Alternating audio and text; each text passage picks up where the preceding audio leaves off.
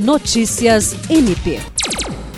O Ministério Público do Estado do Acre, por meio da Promotoria de Justiça Especializada de Defesa do Consumidor, junto à Segunda Vara de Fazenda Pública da Comarca de Rio Branco, obteve decisão favorável a fim de resguardar o funcionamento do Serviço de Transporte Urbano Municipal na capital.